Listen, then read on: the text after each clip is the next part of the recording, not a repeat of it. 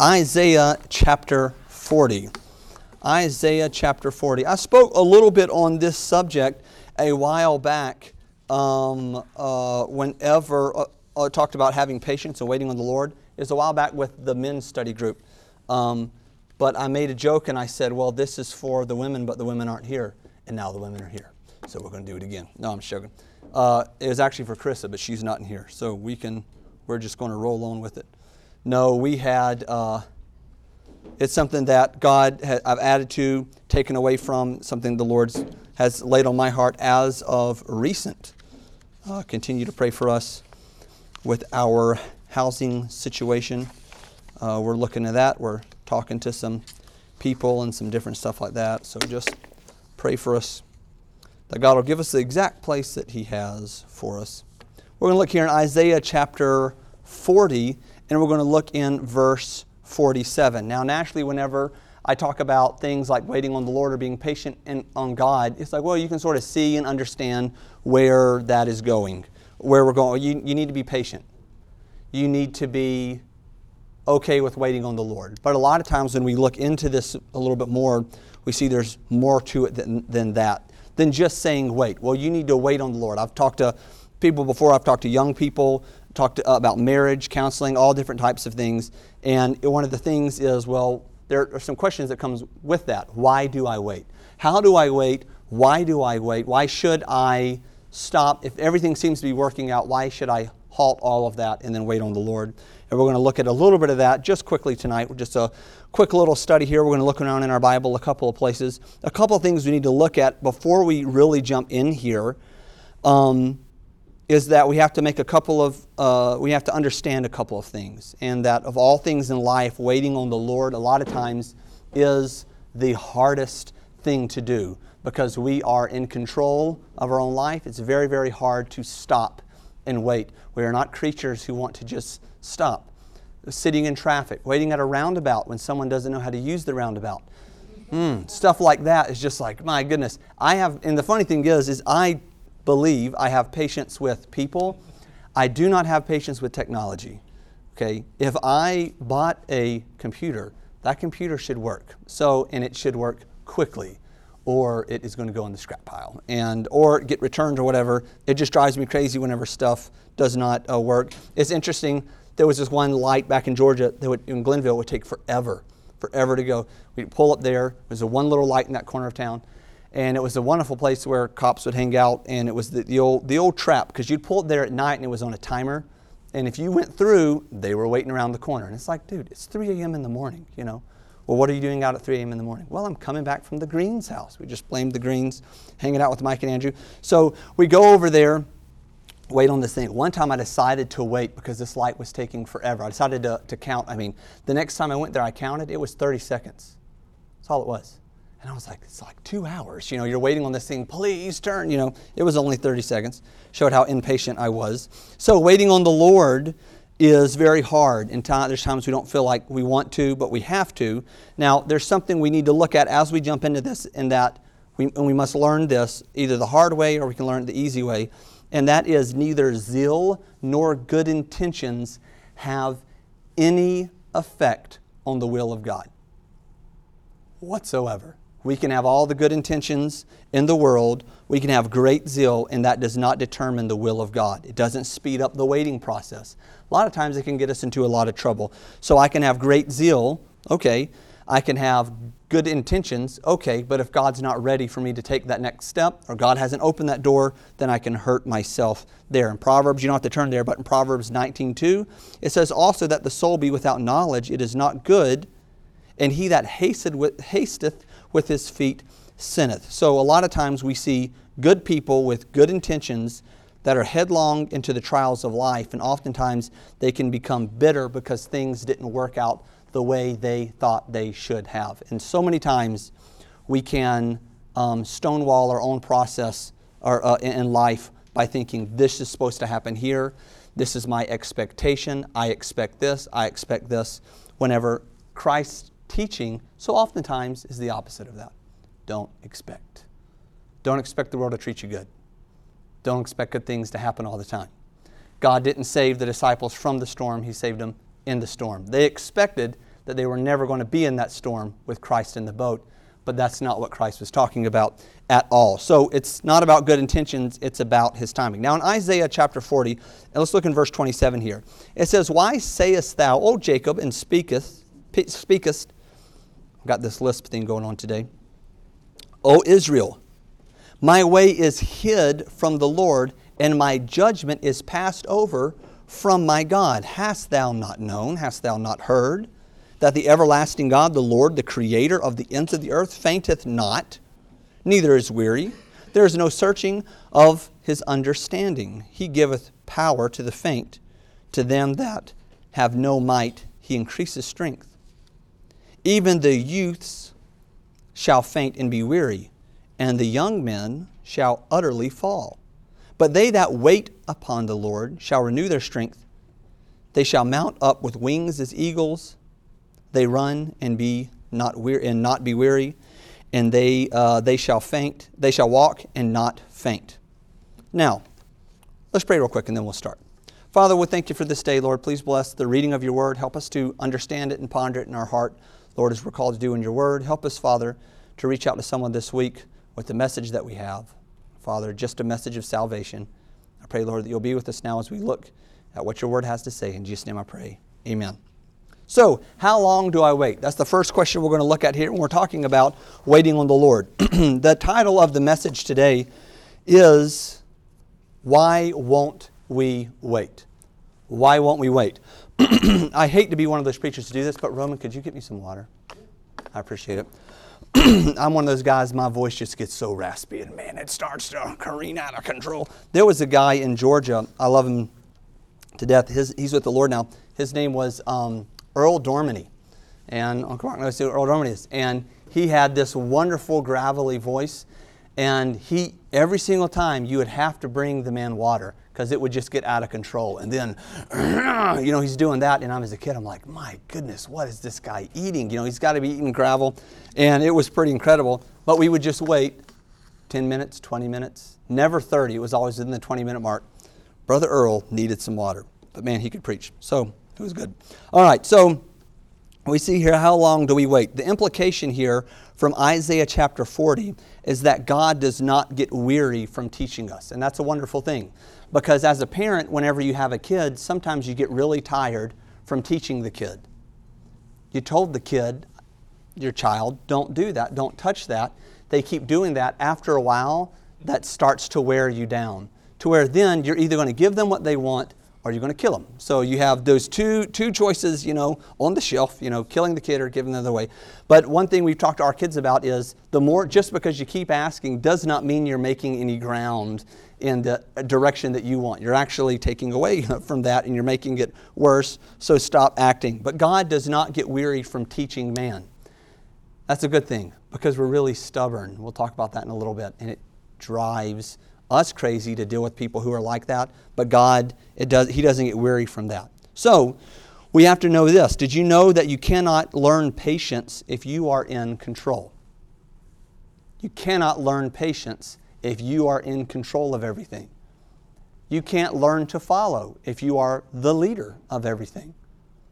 We're not going to learn certain things if, okay, God, listen, Lord, I want you. Lead me whenever I feel like being led.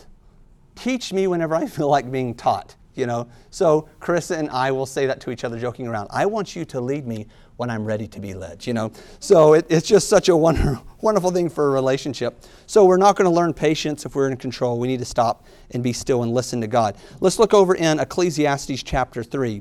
It's not about serving, just about serving God. It's about serving God in His time. And that's one thing I think as Christians we overlook. God's timing for things. Special timing. We're going to look here. There's a time and a season for everything. Thank you so much, sir. Appreciate it. I'll lose the gravelly voice here. So, David here is appointed king of Israel. We have to remember this, okay? What did he do? He returned to the field and he kept working. Why was that? I always remember as a kid thinking, David appointed, he's anointed king. David should be king. Yes, David should be king, but it was not David's time to be king. God said, this is what you're going to receive. You're just not going to receive it right now. And what that shows us is that, along with humility and faithfulness, timing is one of the main ingredients to God's will. He kept working in the field because it wasn't his time. It was God's perfect timing. So giving God the right to be in control in our own life is a big step that will help us to learn to wait on the Lord. Ecclesiastes chapter 3. Chapter 3, we're going to look in verse 1. And it tells us here that there's a time and a season for everything. Ecclesiastes 3 and verse 1. To everything there is a season and a time to every purpose under the heaven. A time to be born and a time to die. A time to plant and a time to pluck up that which is planted. A time to kill and a time to heal. A time to break down, a time to build up. A time to weep and a time to laugh. A time to mourn and a time to dance. A time to cast away stones and a time to gather stones together. A time to embrace and a time to refrain from embracing. A time to get and a time to lose. A time to keep and a time to cast away. A time to rend and a time to sow. A time to keep silence and a time to speak. A time to love and a time to hate. A time of war and a time of peace. Man, what an incredible passage that is. There's a time and a season we see throughout our life. It's just such an incredible, incredible passage. So the question is, well, how long do we wait? Simply put, we wait until God changes that season. Till the time changes, the season ends, and God brings something else. Chris and I haven't been to the Somerville meeting before together. I went there about 16 years ago. Several things happened. We weren't able to go back, and we've wanted to go for years and go back and do this, but it wasn't our time. Have little kids. My goodness, you're in a hotel with little kids. It's interesting. So try not to kill them. And we're there, you know, it's very, very stressful. What we did is we decided we're going to wait until we can travel, a little bit easier to travel. So that's what we did. And now we're starting to get into that season now to where we can go do these things. And we're really, really excited about that. It's like, my goodness. Part of us go, we see the old pictures and we're like, on our phone, oh my goodness, look at them. They were so young. We missed them at that age, you know. And then I pull up a picture of Nabo with this phone that I had bought. I got from a yard sale. I was going to sell it on eBay. And Nabo's beating the tar out of the phone. And I'm like, hey, bud, you know, this is phone. So he picks it up. Hello, this is the Magic School Bus. Wham, wham. And he starts beating on things. And I was like, yes, that's the Nabo that I remember. The crazy little guy who destroyed things. So now we're like, we're so thankful that he's older now and he's not destroying property. So it's funny, there's a time and a season for everything. We're able to do certain things when we can, but we have to be willing to go, okay, I can't do those things right now. I'm going to wait on God until God changes the season. David here did not determine when he was ready to be king. So how long do I wait? Until God changes the time and ends the season. But we have to focus on that because we have to remember that God is the one who changes the time and God is the one who changes the season. That's not up to us. Had David listened to his friends who were talking in his ears, good friends, friends who loved him, had he done that and had he acted upon that advice, David would have taken the kingdom instead of the kingdom being given to him. God never told David to take the kingdom. He told him, one day the kingdom's going to be given to you. So David had to wait, and he had his opportunity. And where we would look at that and go, Lord, thank you, just like his friends. You gave me this opportunity. Now I can kill him and I can take the kingdom. And David said, wait a minute. This seems like it's a really good idea on paper, but then I'm harming God's anointed. And what I want should never go contrary to what God's word says. So therefore, no, I can't do it. I have to wait. This is your only opportunity. This is your one chance. Now you're in control, David. David said, no. This has never been about me being in control. This is about God being in control. Had he taken their advice, he would have forever been haunted by the knowledge that he took the kingdom as opposed to God giving him the kingdom. And whenever you kill to take something, you look in the scriptures, a lot of times you're the one who gets killed later on. Starts the old process. I'm going to kill his whole family off. I take his kingdom. Then someone else comes in and does it to you later. So what we have to do here, we have to ask ourselves this. Will you allow God to give you blessings? Will we allow God to bless us? Or do we have to take everything that we get? Am I going to allow God to bless me in his time? Or is Nathan going to have to go out there and fight for every inch and every scrap of ground that I get? I've done it myself. I don't want to be like that. I don't want to have to, the constant grabbing, taking for myself. I see people who know the Lord, I believe are Christians, that have such horrible business practices that they ruin their reputation and they have to move off to another town because they're cheating people out of their money, because surely God's not going to bless their business. So what I've got to do is I've got to cut corners and I've got to cheat people out of their money, and then now I've got to do for me and mine, and then they ruin their reputation and the reputation of the Lord. They don't allow God to bless them, and it just gets compounded over and over and over again. Quickly, we're going to look at here, why won't we wait? Because there's a couple of reasons why we should wait. This is very, very important. Let's look in Isaiah chapter 30 real quick. Isaiah 30, we've got a couple of reasons here, a couple of reasons why that have to do with you, a couple of reasons that have to do with you and I, and then a couple of reasons that have to do with God.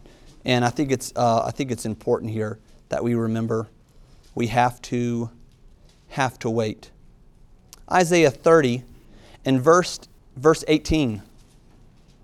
Isaiah 30 verse 18. And therefore will the Lord wait, that he may be gracious unto you, and therefore will he be exalted, that he may have mercy upon you. For the Lord is a God of judgment. Blessed are all they that wait for him. How incredible is that? A couple of reasons here. First reason why we should wait on the Lord is so that we can be happy. So you can be happy. The word blessed actually means happy. In Philippians 4:10, you don't have to turn there, but it says, But I rejoiced in the Lord greatly, and now at the last your care of me hath flourished again, wherein ye were also careful, but ye lacked opportunity. Not that I speak in respect of want, for I have learned in whatsoever state I am, therefore be content. So the first thing that we see, one of the reasons why we should wait, pump the brakes, wait on God, allow God to bless you, is because you will be happy.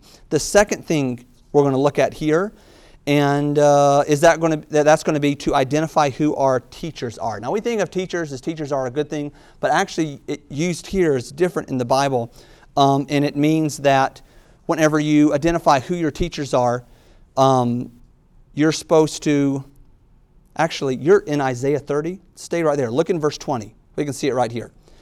A teacher means things to point out, problems that you should learn from. Let's look in verse 20. And though the Lord give you the bread of adversity and the water of affliction, yet shall not thy teachers be removed into a corner anymore, but thine eyes shall see thy teachers. I used to always think teachers, well, that's someone who's teaching you a good thing. No, these are things to learn from, okay? So we're to wait on the Lord so we can identify our teachers. It could be money. It could be a position of authority. It could be submitting to authority. It could be anything that you must have control of. Those are your teachers. Those are things to learn from. God, okay, I'll give you this, and this. I don't drink alcohol. I don't smoke. I don't smoke weed. I don't do any of these things. I'll give you those. Okay. But I have this other issue over here that I'm dealing with. I can't really hang on to that. It's really easy to give up things that you don't have a problem with. It's really easy to give up things that you think, I'm never going to have a problem with that future. In the future, I'll just give that up to the Lord. That's not how it works. We're to identify who our teachers are. So if we're experiencing problems, it doesn't matter where it's at.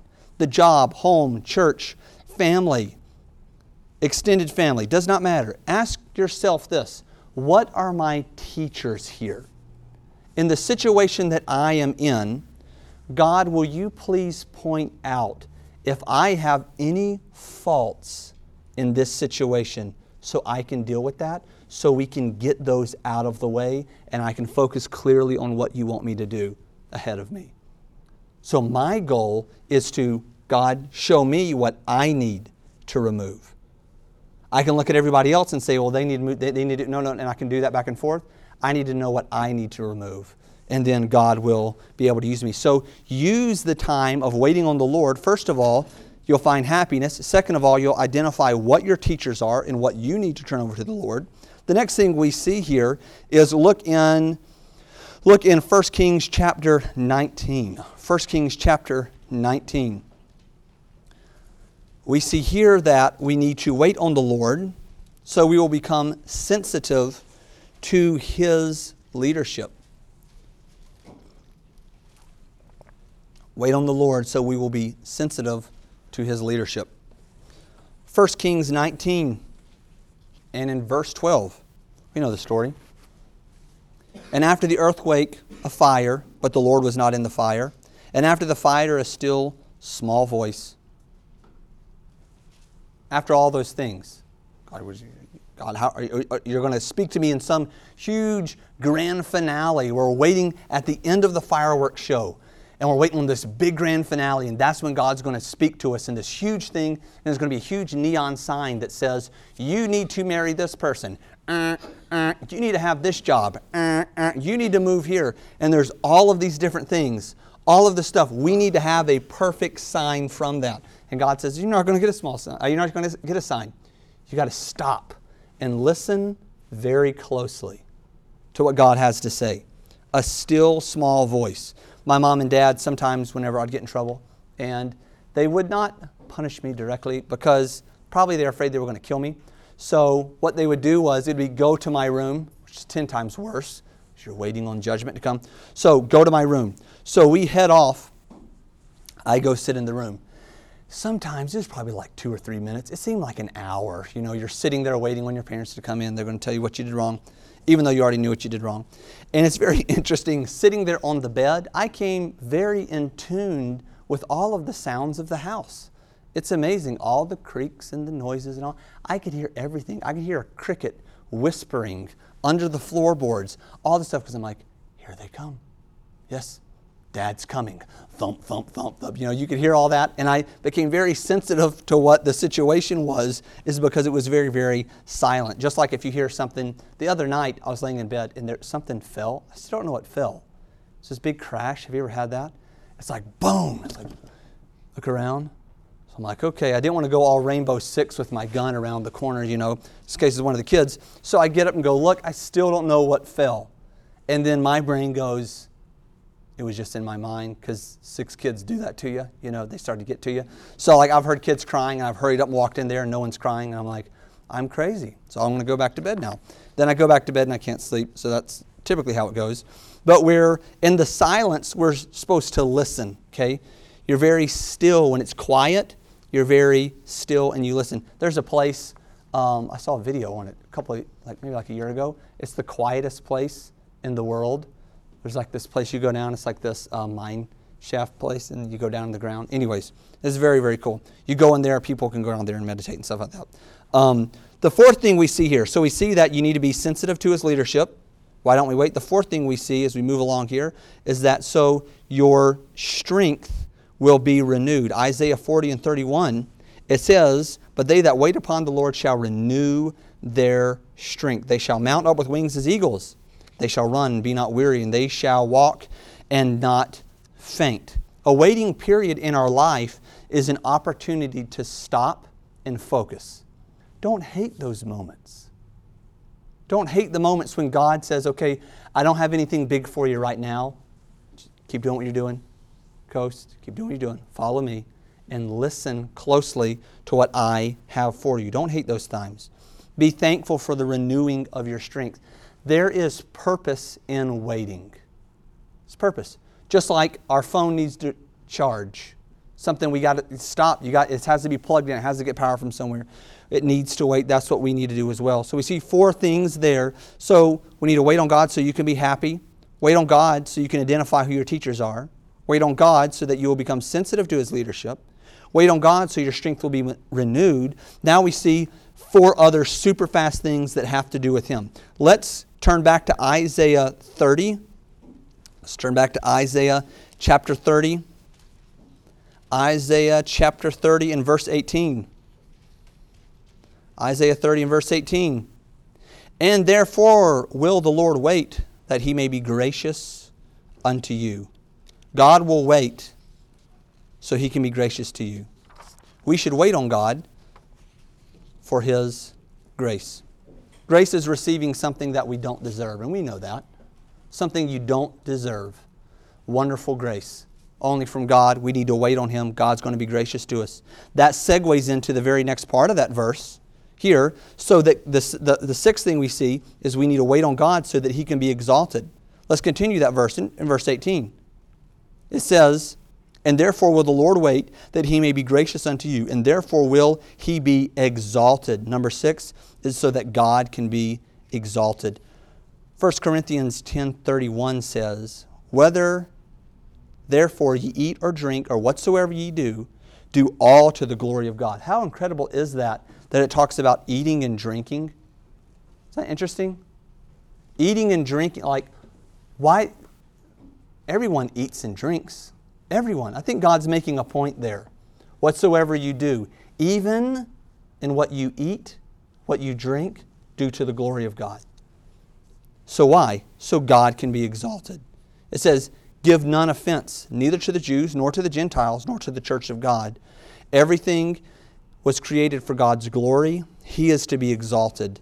We need to wait on God. If we rush through, God's not exalted in our actions. If we're taking control of every situation, God won't be exalted.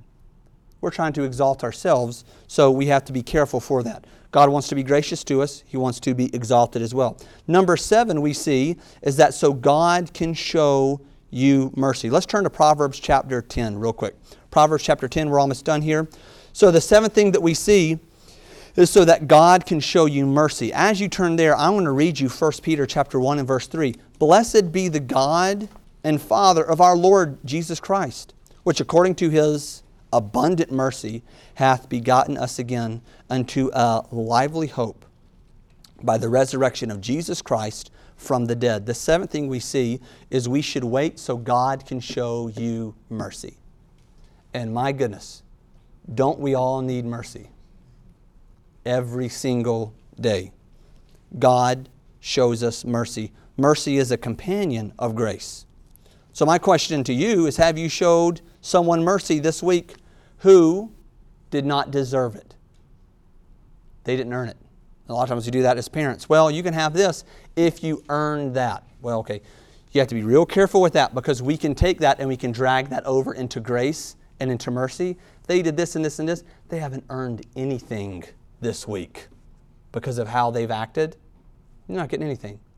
God goes, okay, wait a minute. Think about this. I give you mercy every single day, and you don't deserve it. But like the servant who withheld from the other, now you're not going to pass along that mercy. So we have to be careful, because what we do is we can be, as parents, I'm going to get on the parent thing. As parents, we have to be very careful, because what we can do is we can be very performance-based. And you do this, this, and this, and this. You check off these boxes. You've got your stuff done. Boom, you're rewarded. And you should not reward disobedience. I understand that. But you have to be careful that grace and mercy and love does not fall into one of those boxes of you didn't do this, this, and this today. It didn't fall into that line. So now there's no mercy and there's no grace. There's no understanding, okay? Wait on the Lord and he will show you mercy by allowing you to miss out on the heartaches that lie ahead. I have shown mercy to my child who was walking up, JL, to stick her mouth on a hot pan. Who does that? Who puts their mouth, you don't feel, so she goes up. Don't do that. That is hot. No, stick my hand in there. Don't do that. Wow, okay, it was last week. No, it actually wasn't. It was a couple years ago. So don't do that. That's a hot, Krissa made a casserole. That's a very hot pan. Maybe a day or two later, I hear JL screaming. Yes. There was a hot skillet over there. And as a little girl, she walked up and wanted to feel how hot it was. So she decided to fill it with her top lip and burnt her top lip. So I wanted to save her from that because I could see where that was going, but then she was determined to do that and kept on going and then burned herself. So we still tease her about it when Krissa's frying up eggs or something. JL, don't put your lips on the pan. It will not end well. So she just laughs about it. So we'll never let her forget about it, ever. It'll be the rest of her life. So we're to show mercy. The last thing that we see in closing here, why we should wait on God, is so that God can bless us. In Proverbs chapter 10, let's look in verse 22 there. The blessing of the Lord maketh rich, and he addeth no sorrow to it. He addeth no sorrow. It didn't say there's no sorrows going to come with it. God adding everything that we get as a Christian, God gives us. God adds to what we do. God doesn't add any sorrow with this. Okay? The blessing of the Lord, it maketh rich, and he addeth no sorrow. It might seem an odd way to bless someone, but God has decided to bless us by not adding any sorrow. You could go, well, what does that really mean? Actually, I'm not sure. When you look at some scripture, there's some things we don't understand. We look at that, the blessing of the Lord, it maketh rich, and he addeth no sorrow. Well, maybe it has something to do, I'm guessing it has something to do with the rich. God gives us richness, but he doesn't add sorrow to it. But why would God add sorrow to it? This is what God says. He doesn't add any sorrow with this. It's sort of odd on the surface, but we look at that and we realize, wait a minute, if I'm always fighting for riches, I'm always fighting for stuff, a lot of times I might get what I want, but then there's sorrow that comes with that because I am now in control. So God wants to bless us, but he can't if we're fighting for control. Sometimes we're afraid to let God have control of our decisions because he might mess our plans up. Oh man, that's a tough one. Because for me, I have an idea of things I want to get done. I want to do this, this, and this. Okay, here's a schedule for the week. I was not counting on this. No, God knows. He's not going to mess our plans up because our plans don't matter. His plans matter. Waiting on God hinges, and lastly, our waiting on the Lord hinges on our own stubbornness. God's blessing will not cost you. It will only add to you. But our headstrong stubbornness will cost us greatly. Isn't it odd, some of the horrible attributes we as humans look at as a badge of honor, you know? It's not funny. Some of the things we have, you know, I've got a temper and I'll speak my mind. That's great. Tell that to your two friends, you know, the two people who will actually spend time with you, you know, as someone with an unbridled tongue the Bible talks about. And they're proud of that. I'm going to speak my mind. That's a wonderful, and the Bible also talks about someone with a quick tongue being a fool and quick to folly. You know, fool me once, shame on you. Fool me twice, I'll kill you. That's another good one. So you can get by with it one time, but not the second time. I've heard this, I'm Italian. It's my temper, Italian. I literally have heard people say because they are Italian, they've got a temper, they've got an attitude. All of these horrible things that the Bible talks about, they attribute to their bloodline. How crazy is that? Because I'm Italian, now I have a right to go crazy. No, that's not how it works. I haven't had my coffee. I tease Chad. Because Chad in the morning, we'll be traveling. Chad in the morning is very quiet. He's not mean, just quiet until he gets his coffee. So I saw an article by Babylon Bee that said Christian cannot be filled with the Holy Spirit until he's had 2 cups of coffee or something like that. And I sent it to Chad and said, yes, my friend, this is you. You need the two cups before you show the love of the Lord. So we always joke about that. People say I'm stubborn as a mule. Okay, if at first you don't succeed, just force it. We use that in the furniture biz. You're building this couch. First you don't succeed, force it. Just make it work. That's how it goes. Then drop it off and get out of there before the people look at it. So that's always a good one. I'm sure that doesn't work well with Ron, who's a machinist, but you know how it is sometimes. So stubbornness is not a good attribute. Because when you look at the Bible, stubbornness stymies God's blessings over and over again. Did you know that stubbornness is used to describe only two types of people in the Bible? You know who the types of people are? Harlots and rebellious people who lie to themselves. Ouch. Harlots, people who lie to themselves. In Proverbs 11, it says that the harlot is loud and stubborn. In Psalm 78 and verse 8, it says that a stubborn and rebellious generation, a generation that set not their heart aright, that literally means in truth. They don't have truth in their heart. They lie to themselves. And whose spirit was not steadfast with God. You know what that means? In trust. Whose spirit does not trust in God. Someone who lies to themselves and someone who does not trust in God. That's what the Bible describes stubbornness as. It's not a good attribute. It's not a good thing. Stubbornness is also paired with a very special word in the Bible, and that word is oven. It's not a German word. It's oven. Hebrew word. You know what it means? It means trouble, vanity, wickedness, idolatry, affliction, evil, faults, iniquity, mischief, mourning, not sorrow, unjust, unrighteousness, vain, vanity, wicked, that brings the good things that come from it, strictly nothingness. Interesting. From stubbornness, the Bible tells us nothing good comes from it. But a lot of times, we can wear that like a badge of honor. Well, nothing good comes from it, but I got my way, didn't I? Yes, my friend, you did get your way, and now you have to sleep in the bed that you made. You know?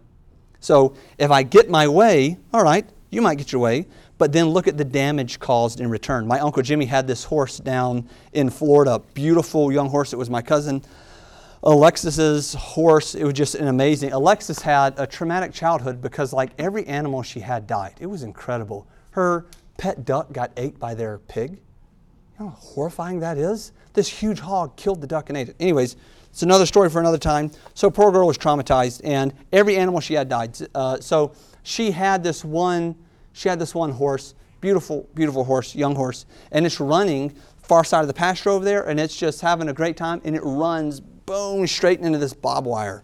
And that barbed wire cut straight through to the chest and it just rolled up in the barbed wire. And she was screaming and all that. We go out there and it's like, oh my goodness, I'm a kid and I'm like, I cannot believe I'm actually seeing what I'm seeing. This poor animal is trying to get it up. Well, it had cut into it. Well, without going into all the details, we're trying to calm the horse down so we can get the horse out. And the horse would not calm down. And the horse made matters so much worse, in so much that if the horse had just been caught in the barbed wire, we could have got it out. But a process of a couple of minutes, the horse had done too much damage to itself to live. And it was so sad because now you gotta put the horse down. If the horse somehow, some way, had hit the barbed wire and it rolled up in it and it had laid there, we could have come in, boom, boom, boom, boom, cut the barbed wire off. It had some cuts, maybe some stitches, and it would have been fine. But the horse killed itself, literally fighting against the barbed wire to get out, and it couldn't do it, couldn't survive. So, why wait on the Lord? Why won't we wait?